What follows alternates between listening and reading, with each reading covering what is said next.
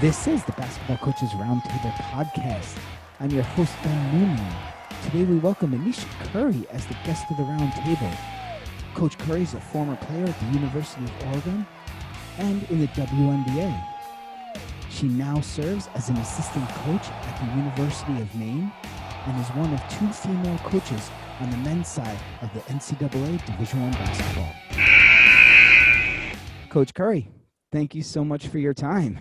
You're welcome. Sorry, I cut you you, gonna put, you gonna put me right on the spot. All right, what's up? I'm ready. You're ready. Let me introduce uh, everybody that's sitting at the round table uh, with you and for the listeners. Uh, we have Elle Green. She's the head coach of BCAM High School in Brooklyn. You have Sean Cloris, the assistant coach at Sarah Lawrence College in Bronxville, New York. And you have Marc Skelton, the head coach of Fannie Lou Hamer Freedom High School in the Bronx, also the author of Pounding the Rock Basketball Dreams and Real Life in a Bronx High School. Uh, he pays me to do that. So, Coach, again, thank you so much um, giving us your time. I'm going to start you off with, with the first question. Um, over the course of research for having you on, um, it became most apparent that um, obviously you're a woman coaching in the men's side, but at the University of Maine, it doesn't matter one bit. Um, not that it should, as you are an extremely accomplished player and coach, but I'm wondering do you still feel a sense of pressure um, as a female on the men's side?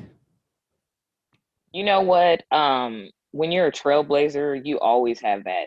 It, it's just weight that you feel um, because your success is tied to other biases and other isms and you know um, stereotypes of the world when it comes to uh, women coaching men. So my success carries over and it creates um, conversations which allow decision makers and other coaches um, to think. And that's my goal in this whole thing. So I know every podcast, every leadership, every conference, every practice, um, eyes are on me and it and it's not just about me. So that that never goes away. Um, that's a part of the process. And um, if you embrace it the right way, um, it becomes a beautiful journey. And I've embraced it because I want more women um, along with me, alongside of me.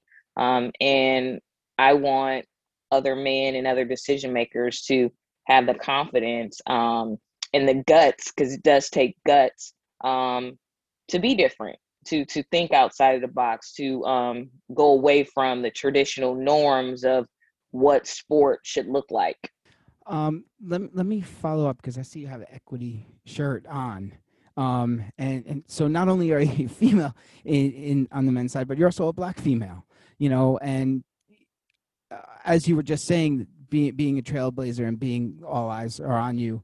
Um, obviously the three men uh, on this podcast, we, we, we are white. I want to know how can we be more of an ally to you in, in this game? Um, in supporting you not just as that role as you were saying as a as a female and having the guts to hire more females but uh, being a black female also you know what for me it's about relationships and i have great relationships with all coaches from every level um and it has helped me you know and i tell everybody you know i'm here because of the relationships i have with male coaches um, from the NBA to the G League to high school level. Um, those relationships, you know, have created conversations around their decision making. And a lot of the times they they were hitting me with, I didn't realize that you guys wanted to even coach on this side. And then I'm educating them like, wait a minute, I know my sister Elle who's coaching boys basketball. I know this coach who's coaching uh, youth basketball. I know this woman and this young lady who is running AAU and just having those conversations and building that relationship um, has been, you know, instrumental in this process and getting, you know, more male coaches and allies to realize that there are a lot of women and young ladies coaching um, young boys and men. You just don't know about it because it's not a part of the social norm that we're used to. But there's a ton of women and young young women coaching um, boys and men. You just it's not a part of our norm. So um, a part of my process, you know, with my white allies is just to have these conversations and you know send them resumes and let them know that there is another um, avenue of coaches that will help them be successful and help them build their visions and their dreams together. And it doesn't always just have to be all males to do that. Yeah absolutely. Elle you're up Again, thank you, uh, Coach Curry, for coming on. Um, so you talked about relationships, and I hope this question is not too hard for you. Um, I know you recently lost your dad, and I know his legacy um, and what he's done for you and your brother. Speak of his legacy, and how are you going to use the legacy he created for you to shape your legacy? Whoa, you you, hit me over. Wow. Um. Okay. Uh. Whew.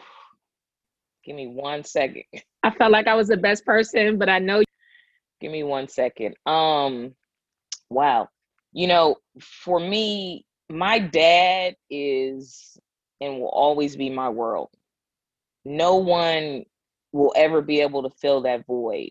But the one thing that he always wanted me to do is to stay unapologetic unapologetically myself and unafraid to reach for things and go for things and just have the courage. And a part of what he gave me, the strength he gave me, is to give back, to understand that I'm on this platform not for myself. My journey is not for me. My journey is for me to represent other young women, and especially other young Black women who don't see me and doing that is is is special to him because it's something he taught me. He taught me to live my life for other people. And that's the greatest thing he's given me and my brothers because that's how he lived his life. His whole purpose of his life was to sacrifice for me. And i didn't see you know when you're when you're when you're so protected you don't see the sacrifices that your parents make for you until he's gone. And when my dad left, I felt everything. I saw everything and I realized, wow, he did everything to make sure I was successful, to make sure that I achieved my dreams. He was the one in front of all of the isms and obstacles blocking for me so I couldn't they couldn't reach they could never reach me when he was here. So, you know, but he gave me something that I just want to show and give to other young girls in my legacy. And that's just the confidence and the strength to fight anyone in a way that you can achieve any dream. And I don't ever remember my dad ever telling me no. And that is so powerful. Like he never said no to me, you know, so it's so weird when I'm on these podcasts and interviews and everyone's like talking about obstacles and I don't think of them like that. Because when I went to my dad with a hard obstacle or something that was tough in life, he was always like, okay, what are we going to do? How are we going to win?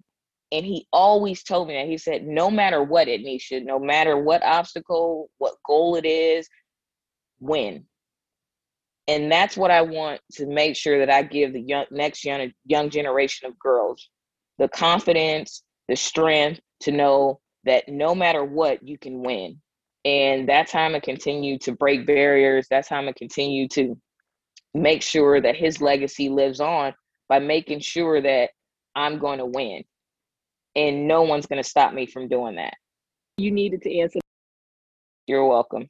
Sean Cloris, assistant coach, Sarah Lawrence. You got a question for Coach Curry? I knew I was going to be next after that great question. Good job, Bill. Um, but uh, Coach, thanks again for the time. You know, one of the things I'm curious about, um, you know, is is that you've coached at University of Maine for both the men's and the women's programs now, and I, I know you had a few years in between where you know you were coaching internationally, but I'm very curious of what the differences has been have been with your experience with the women's program and the men's program. I know the women's program has been a little bit more successful in, in recent years, but how have you found that dynamic to be different or the same, whether it's been in recruiting or the team dynamics? I'm just curious because I don't know too many people who have coached um, both the women's and the men's programs at the same institution.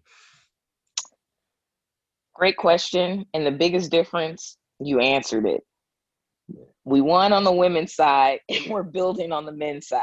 I mean that that was the the biggest difference. You know, when I was on the women's side, you know, we're beating ACC teams, SEC teams, you know, like 26 win season, all conference, you know, pro players. Um, it was it was an established program and we were winning.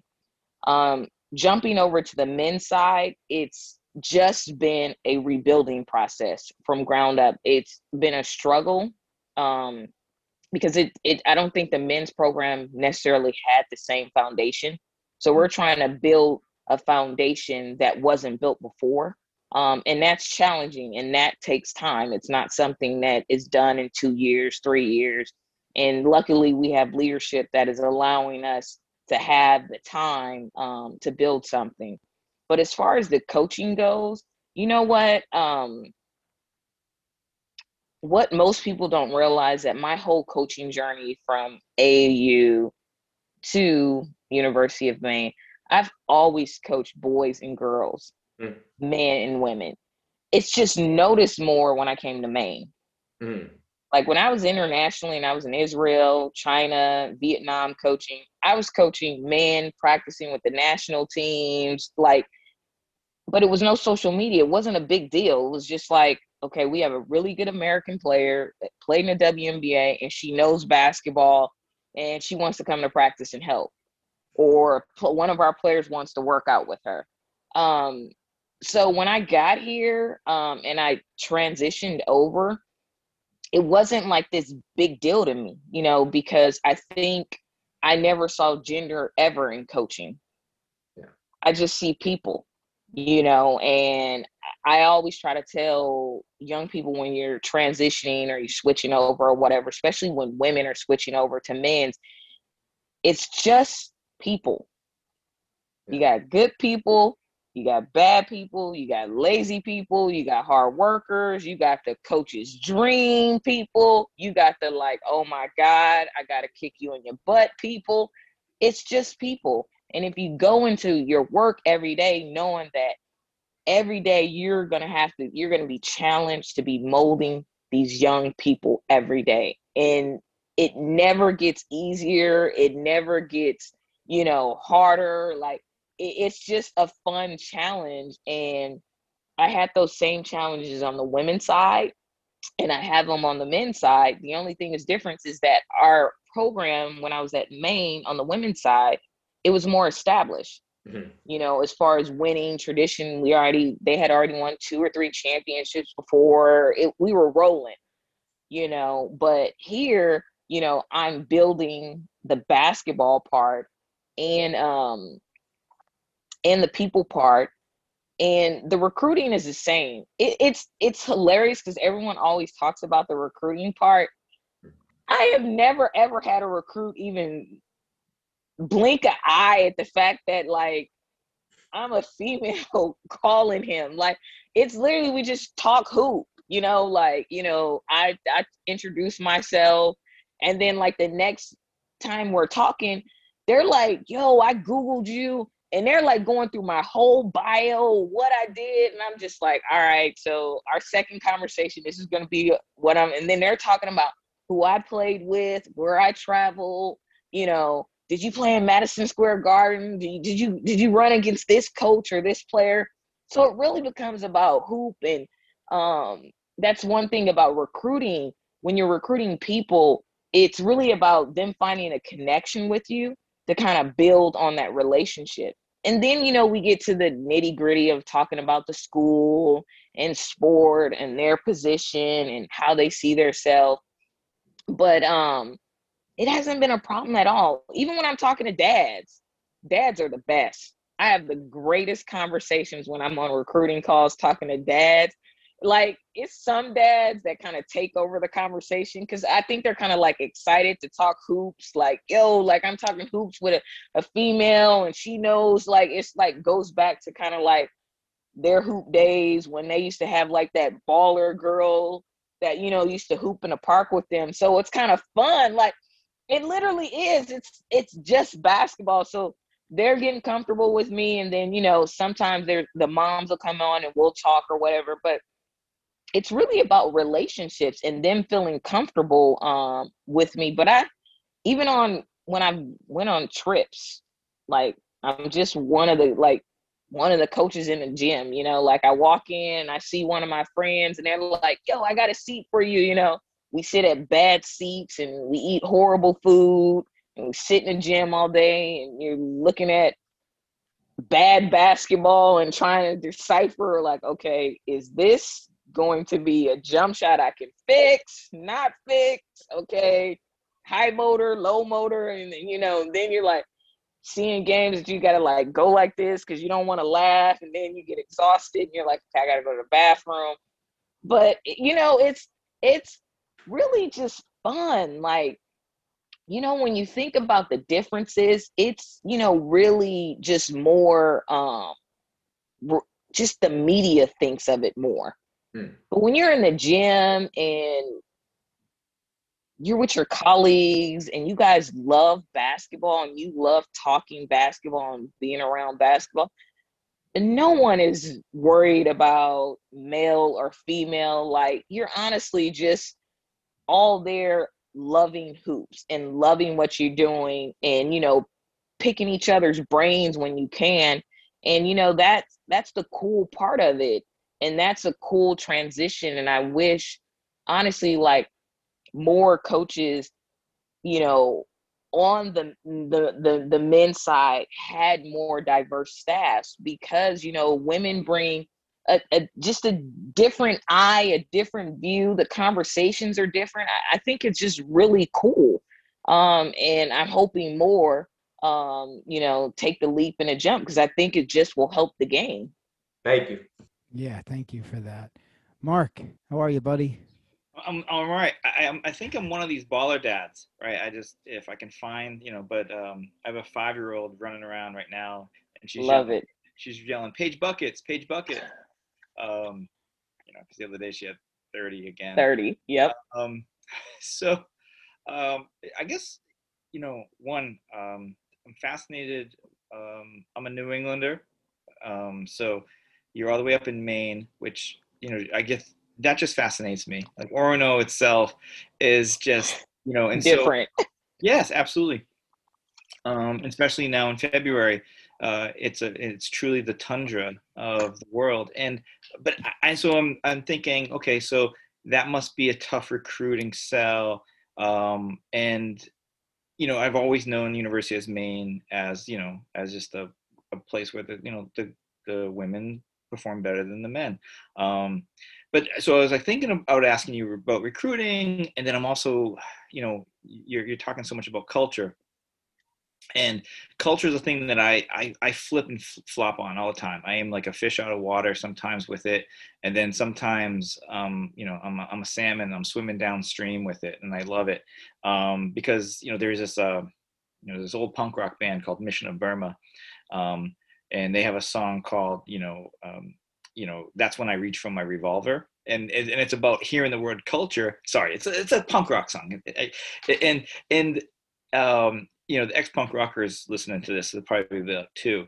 They, me you know, and you, me yeah. So that, so when punk rock and basketball merged, like there's like, there's absolutely nobody in the gym. So, so but anyways, like so, um, because when I think about culture, like, because there's a lot of like bullshit that just goes on with culture because everybody's i'm going to do this i'm going to build this and this is what my guys do and this is what my girls do and you know and sometimes it works sometimes it doesn't um and so i'm always uh, you know is there like a special ingredient um and because sometimes i you know with my own teams uh like i think i have some established regimens and stuff and then i you know i look back at the season and i'm like what was I doing? so, um, so anyways, if you want to talk about recruiting or you want to talk about culture or, um, or talk about the weather in Orono, um, um, um that's, that's my, uh, sorry. Um, you know what? I, I think culture is one of the most abused words in sports, mm-hmm. kind of like goat. it, it's just kind of become like really like kind of cliche. You know, it, it's something that is easily thrown out. You know, if a team is great winning, they have great culture. Team is losing or they're bad, oh, they got to work on their culture. They got bad culture. you know, and, and what people are realizing, you know, what culture is, is just people. That's all it's ever going to be good businesses, good organizations, good team. If your people are right, your culture's good. If your people are wrong, your culture is going to be bad. It's not a cliche. It's not, you know, a, a, slogan that you make up, you know, those words on the wall, you know, they got meanings after every word. It's your people. You know, your your people build the, the foundation for what you want your program to look like you know um and that could be say for instance defensively if you want to be a pressing team then all your people need to be in great condition and be aggressive defenders and pressing you know? And then when people come see your your team they're like okay culture that's a defensive team. They they got defensive you know dogs out there you know? Offensively, you know, if you're a motion team, then all your players have to fit that mold. And I think sometimes, you know, we forget that culture comes with winning. Can't take away from that. You know, once you win, um, you'll start noticing they start people start saying they have an established culture. They have established people who are successful, who don't want to lose and I can say this from my high school days. Like, I didn't lose in high school. That was not an option. I came in, we won. That was it. It was championship, championship, championship. So everybody that came behind me knew if you're coming to this school and you're going to play on the girls' basketball team, this is what we do to win. But that was established by a mindset that my coach kind of gave us the ingredients, you know, hey, you know, winning people shoot extra shots. They they you know, they turn in goals. They work hard.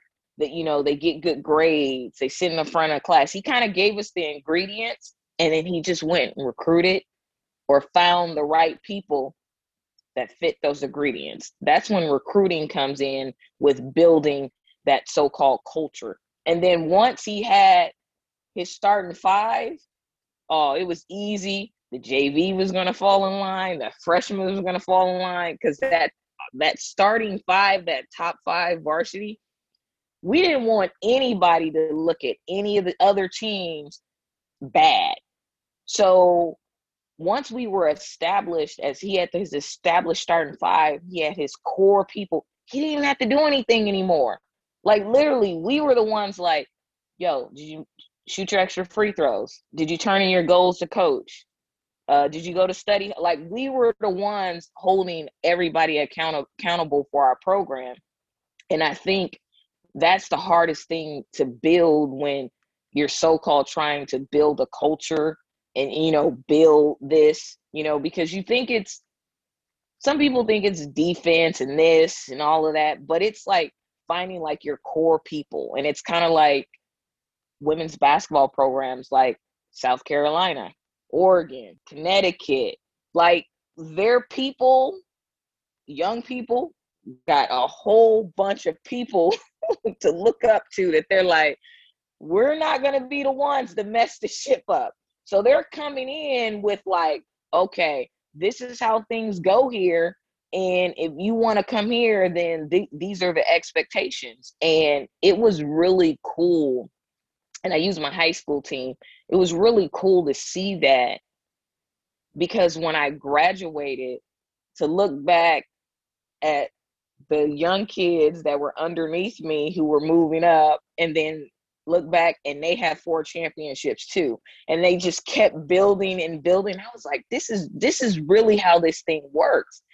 And it was a reason why my college coach recruited me first at cal state northridge he was trying to build something new he took over a losing culture program and he needed an ingredient that can mix with some other ingredients and pull people in the right direction to win. Um, and I think that's, you know, some people call it leaders. You know, I think I think leadership on teams, I think you'll you'll have your one star player and hopefully they take that role. But I think um teams and cultures are more powerful when they have like that collective, like that starting core group. Um, of ingredients and all of those players um, have a little bit of what you are talking about. You know, those regimens, when you look back on the season, you kind of smile like, okay, I know the next center that comes in, she's going to be able to teach her.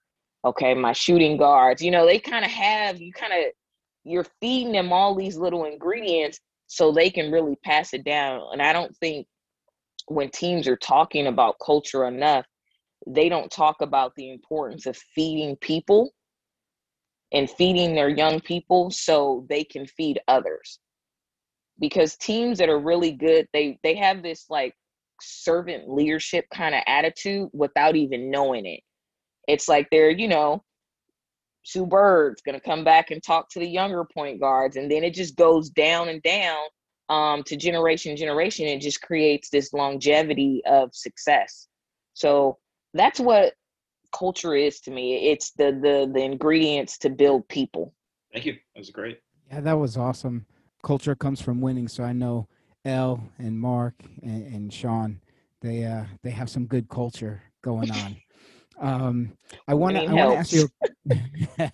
I, I want to ask you because I saw that you um you're going to be giving a talk soon. Um, the uh, simple math of winning basketball at the uh, analytics uh, Learning Academy. So I'm, I'm wondering, what are the most important analytics uh, that you look for that, that you study um, during your practices and games? And, you know, how does, and what is, what do they tell you about your team? And, and how are you using them to uh, get your team better? You know what? Practice, analytics, numbers, those are results.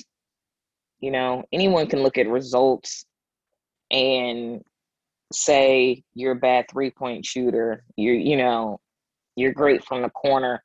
You know, for me, when I'm looking at analytics, I, I'm looking at what is what I can communicate that transfers over to a player that allows him and gives them the confidence to embrace the journey and embrace the process of getting better it's not enough to just tell a player, okay, you're 25% from the three point line. I mean, he can go to Synergy and get that analytic himself. He can get that number himself. I mean, they all have apps now. They they can do all that. Um, what's important is laying out the process to why.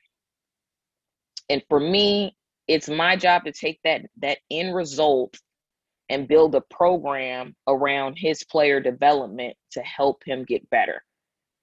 It he may be a bad three-point shooter because of footwork. The way he catches the ball, the way he lifts the ball, the things that analytics don't you and you can't see that in analytics because analytics is still a result. It gives you the ending. It's either a good result or a bad result.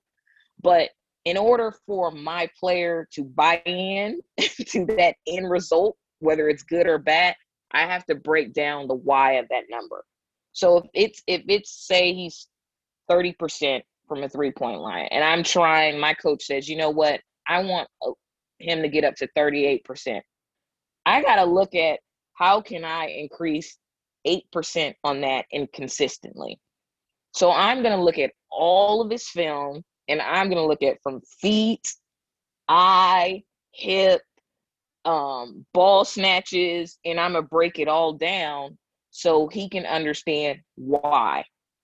And then we're just to build a player development program working on those skills that he's struggling with that's causing him to have a bad analytic result at the end.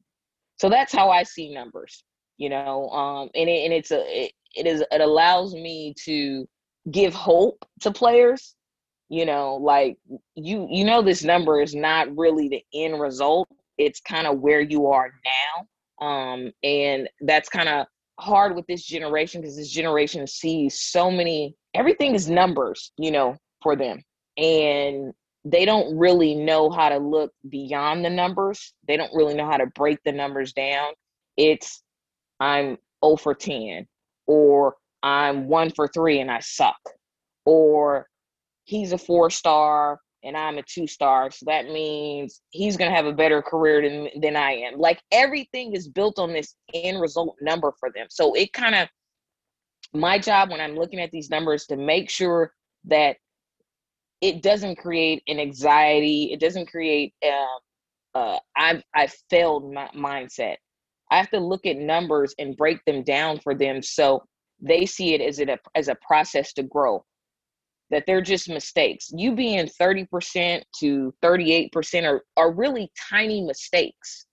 It can be you can't shoot going left right or right left, or maybe I need to change you to a hop on inside out threes it's all these little things and that's the key um, for me when i'm and that's why i call it simple math breaking down the simple math it's it's the math within the math that um, is important for players because the numbers don't mean anything to me they don't help me really i'm not and i always tell my players I'm not going to shoot anymore. I'm not going to dribble. I'm not going to pass. I'm not going to do no two, three trap. I'm not doing no boxing one. I'm not doing any of that. All I'm doing for you is giving you tools to put in your toolbox.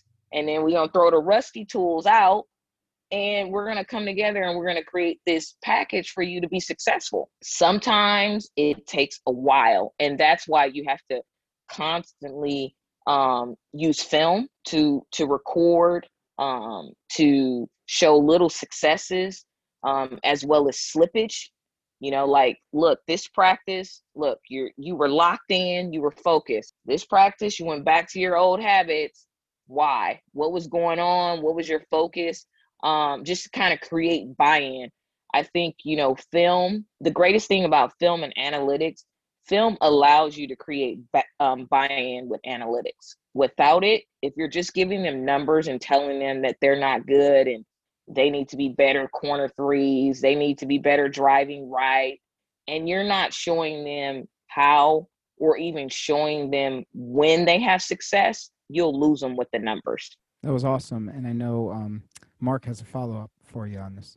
Yeah. So on the high school level, you know, we more or less, I think we can can't focus too much on all the numbers that uh, given us these days. Um, and you know, years ago uh, with Dean Oliver's basketball on paper, you know, it set the stage for us, right? So you know, we we we drank the four factors, we love them, we live by them, um, and now you know, I, I see that there, you know, to be on the cutting edge, there has to be something new. Um, and so, from your perspective, um, and it could be from you know I, would love to know also from the international world too is what what do you think is the newest latest like metrics like what's the new new number that people are focusing on beyond the four factors and and you know defensive field goal you know efficiency you know what every day somebody's trying to okay. recreate basketball and make it bigger than what it is i mean it, it depends on what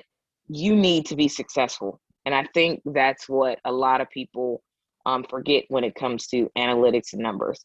You may use Dean Oliver, but my head coach doesn't. It doesn't work for him. Analytics is not a cookie cutter. It doesn't, you know, work for everybody. You know, you have to find what numbers um, are successful for your offensive philosophy or your defensive philosophy. It may be just looking at defensive transition, um, effective field goal percentage, turnover field goal um, percentage. All these little things matter. And for us, I know, and I could just use University of Maine. Um, we realize that we have to be a better three point shooting team because because when we don't shoot good three pointers in our game, we are giving up a lot of what transition point. You know, so if you if you're telling your team that we need to shoot more threes, then you better make sure you have a hell of a defensive transition philosophy. Because when you miss, they're running down your throat and you're giving up layups and layups. So you have to think about the communication of the analytics because it's not enough to say, hey, we're going to be a great three point shooter. We're going to be like the San Antonio Spurs and we're going to shoot a bunch of corner threes. If you shoot a bunch of corner threes and you miss and you don't get back in transition, it's the longest route to get back. You miss a corner three, instant layup. I mean, watch one team to watch is last year's Houston Rockets. All the threes they shoot, great. But the games that they miss the threes, go look at their transition point. It's like night and day difference. So I think it's so many numbers. Like Marc, it, it's it's the numbers now are just like, oh my God. You know, because every look, every team in NBA has different numbers. Yeah, that's what you're right. Like what what you know, as a team, you do have to end up like deciding um, you know, because you'll just get lost in the sauce, right? And and what happens is, oh, if I'm focusing on you know just my turnover percentage, is like something wrong with my ball movement. Uh, uh, you know, where's the you know how are we igniting the offense? Um, and then you just spiral. But then the next thing you know, you spend three weeks thinking about that, and then that's not the answer and I think that's what you know. So so I'm not you know. I mean, maybe you are on the hot seat, you're on the round table, and but we are asking you like, you know, how how do you? I mean, you probably have you know conversations with the other coaches, like, yeah, what what are those magic numbers? You know, and I and you're right. For other, some teams, you realize like, man, if we don't turn the ball over more than 15 times, we win all our games. Or if it's you know three pointers. Um, but yeah, I think you're absolutely right with you know for each team it matters and and, and i think that's just the, the, the nature of the game and the makeup of each team so different. Yeah you know um and you'll see like uh, let's see defensive field goal percentage. I'll use you know university of maine women's team when i was there. We were two years in a row one and one and two. You know we were like right behind in UConn in defensive field goal percentage. But it's because we didn't miss shots. We also only took maybe 65 shots, but we didn't miss. So if you're not missing shots and you're you have an, an efficient offense, you don't have to worry about deep. You don't have to worry about transition. You don't. It, all these things change. They change numbers, and and you can manipulate numbers um, based on offensive efficiency. It changes. You know, when you're an offensive efficient team, for example, Virginia men, one of the best defensive teams in, because you're always having to take the ball out of the net. They're gonna shoot. They're gonna 20 seconds on the shot clock, at least every possession. And even when they shoot, they've taken 30 seconds and they're back on transition. So teams are not used to that. So you're practicing transition, transition, and then now you're not getting easy buckets against them because their offense is so efficient. So that changes the numbers. When you look at your games, look at all your winning games, and then you have to break down your numbers and find your your percentages and your analytics. Like what were you what was the difference between a winning game and a losing game? And then you're like, okay, why? What what what was the style of play? What was the team? And then you'll start noticing like and and I would say don't go do three seasons because you need at least three seasons of data. go through three seasons of data and like write down like all of your games, win, loss, and maybe your focus is on your team. Like you said, we don't turn the ball over. So turnover percentage might be really key for you. Free throws. How many fouls per game? How many free throws? Um, transition defense. How many transition points did you give up? And you can pick and then you can start seeing, okay, when we win, our transition percentage is this, our turnover percentage is this, and you kind of create your numbers. So now when you're practicing, you're creating um, your practice plan, you're preparing your teams every day to be able to play at this tempo or play defensively to fit those numbers. And then you're thinking, how's the other coach going to change those numbers? That was great. Um, I, I guess it really is the the old adage of uh, a good offense is the best defense. It is. Sean, I know you got another question. Uh, I took a lot of notes on that last one. That was good, but uh, I, I wanted to shift focus a little bit and just hear about some of your experience overseas as a coach and a player. Um, one of my early coaching experiences, I had a chance to to live and coach in Jamaica for two years, and um, it was one of the best experiences I had and changed my perspective totally about myself as a coach and just what I learned about basketball. So, you know, from your time in Vietnam and China and, you know, all over the Middle East, like I'm just curious of what you've learned about yourself as a coach that helped you grow and what are even a couple of trends that maybe you don't see as much on the American side of things um, that you've picked up along the way that you've liked? You know, one of the trends that I've picked up is the development side. You know, when you're over there, it is no AAU, there's no circuit, you know, there's just youth, um, national team, grassroots, but it's all development, you know, um, a lot of time practicing in the gyms all day. Um, and I had to start from the ground up, you know, which I think um, more coaches here in the US should do. Like coaching five year olds and being creative with five year olds. Oh, it's a different beast. You know, you, even in a 30 minute, and their sessions were like 30 minute practice, but I had to figure out okay, their attention span is not like, okay, you got to be quick, you got to be talking, you know, you got to have the but but it helped me that experience with that group the five to seven year old taught me about preparation. Coming into practice the cones were set up the drills were set up everything was set because i knew if i had one little mistake little johnny was to be running on the other end to get a slurpee cup for from his mom and she was to be bringing him back in the drill.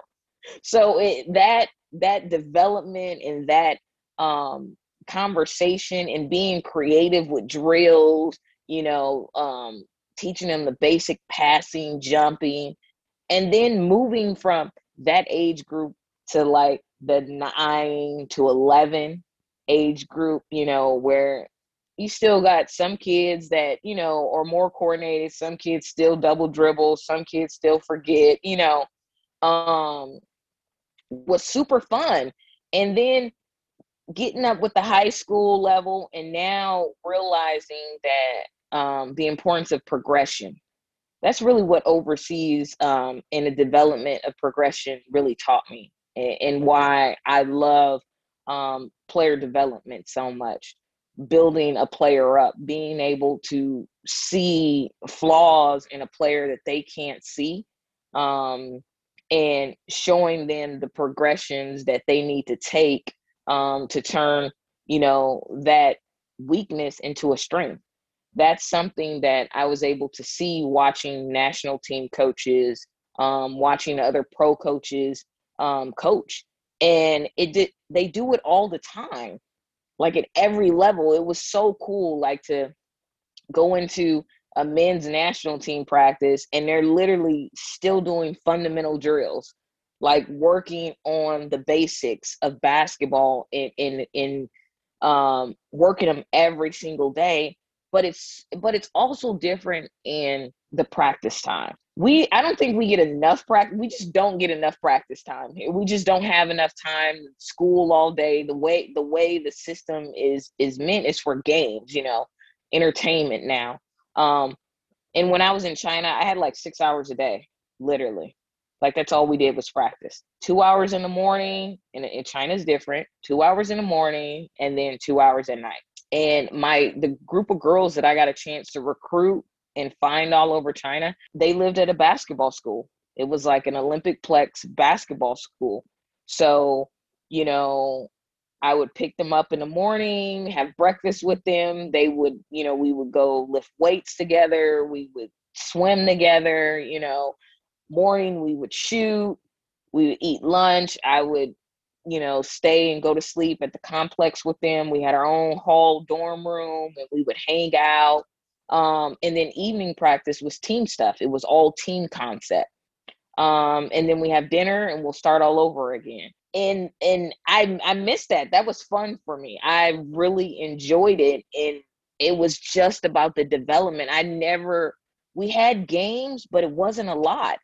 Like it was really about getting them prepared um, to play on the national team or play at the pro level. But you know, we had training camps and we had a lot of practice time before we went to our tournaments. But it wasn't like you know, Monday through Friday practice, then we're going on a weekend trip, day off, couple days of practice, weekend trip. It it wasn't like that. It was really built around the development of the athlete as a whole and and really giving them time to develop without the pressures of what I feel a lot of the young athletes have here because of results you know the stars you know the letters and you know all of that um, kind of takes away um, from the development of athlete and i miss that a lot I, I really i really enjoy being able to sit in gyms and look at the development of an athlete and, and be around all these coaches developing athletes and it kind of helped me in my process to re- to really appreciate and be open minded. Um, because all these places also I um, had translators, especially in China, which was crazy. You know, I had a translator speaking to me. you know, um, I'm speaking to him and he's speaking to the team, which was was interesting. You know, and, and them trying to learn English and them teaching me Mandarin, which was it was too hard. I learned a couple words, but that's a hard language.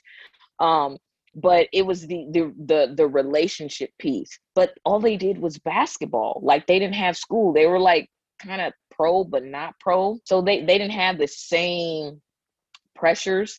But um, it allowed me to be very open minded um, in understanding, you know, different cultures, how they do things, um, and kind of merging, you know, what I learned as a player here um, with what they do overseas. Yeah, I, I, mean, I gotta, I gotta say, I did, uh, I did a clinic one time for Russian coaches, and I had speaking through a translator really slows you down. You know, makes you think about what you're gonna say, how you're gonna say it in like the shortest way possible, and you know, to some respects, got it, it kind of helps. it does. You you come prepared. like I I came prepared with what I was going to say every day because it is true. Like there is a translator, and it helped me um, a lot because think of a timeout in games. I don't have a lot of time, so I'm trying to explain he's over my head while hmm. I'm writing. I'm writing on the board,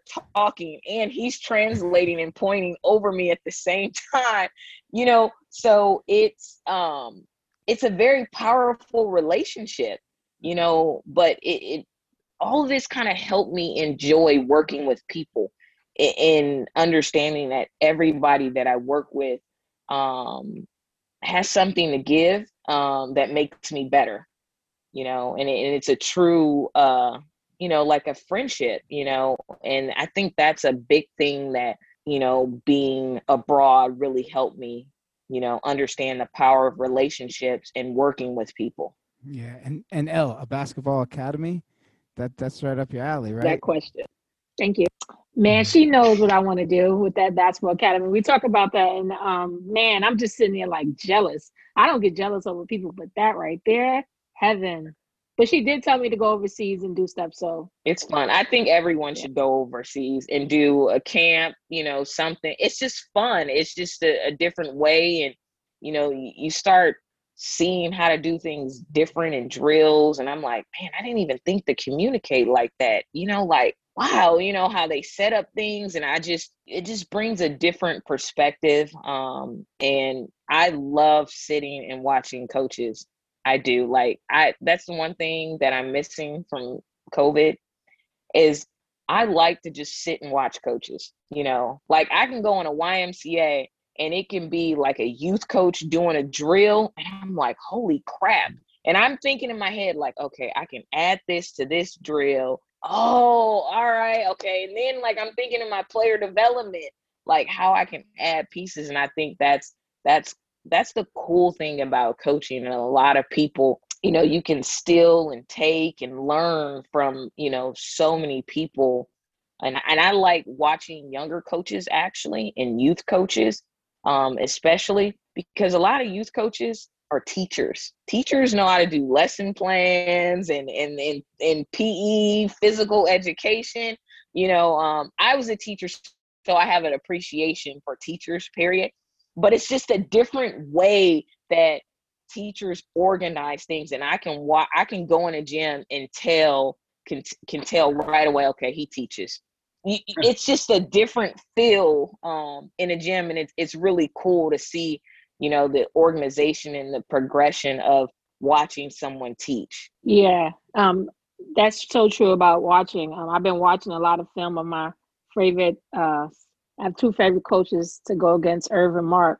So I've just been What have you watching, been watching? film for a lot since we've been battling. Man, we're gonna talk off the air about that. You're hilarious. No, let's do it now. Um, then I, I feel hurt. I, I watched us. I watched us play um the game where the clock went out. It was a good game, and then the clock went out, and you started to kill us at my building. And then we came back, and you're like doing a praying dance on the floor, banging your hands. It was hilarious. I got to show it to you. I, I wanted to show you last night. Then I said, well, he gonna know I'm What? watching him. But I'm like, I don't give a damn. We should. know we watch each other. I beat you by I'm gonna send it to you. I'm gonna send it to you. No, you didn't. Not that game. oh i love it No way. Like I tell, like I say all the time, what matters is is one up in the championship ring. Even though you got three, it's one up against each other. i love it i love is, it, it is. Oh, He's he's an Aries, like he's an Aries, so we it. go at it. Um, so have I know we have one time for one. more. I just maybe I'll get to the Bernadette Mattox question because I really want to know how that was. But um, I know you're an avid reader. What book are you reading now that's gonna haunt? Like I'm killing you. I'm sorry. What book are you haunt, reading now that's like honing your skills as a coach to get you where you want to be, and also shaping your life? That's part one. Part two, what would be the name of the next chapter in your life if it was a book? Wow. Oh, hmm. The book I'm reading now um, is I Came as a Shadow by John Thompson. So I'm reading that book, studying that book. I've been doing a huddle group every week with that. Um, that that's really making me proud of the way I use my voice. It's powerful, and I don't know what to say. Um, you know what? God, you're asking some good questions you know what the next chapter um in my book would be full time that'll be my next chapter Can you elaborate on that? full time means i've reached my goal to be a full time head men's basketball division one coach. That'd be the next chapter in my life and that that's that that's the the end goal for me um but that would that's what it would be. Coach, thank you for taking the time and sitting down at the round table with us. you're welcome. Anytime. It was fun. This was awesome. Yeah, Elle, you hit me with some deep questions today. He was trying to get me all emotional and teary eyed. I was like, "Oh, I need a second. Like, honestly, thank you, thank you so much for um, sitting down, telling us your story, um, giving us, you know, some great information that not just us here at the roundtable uh, can use, but everybody else. Appreciate your time.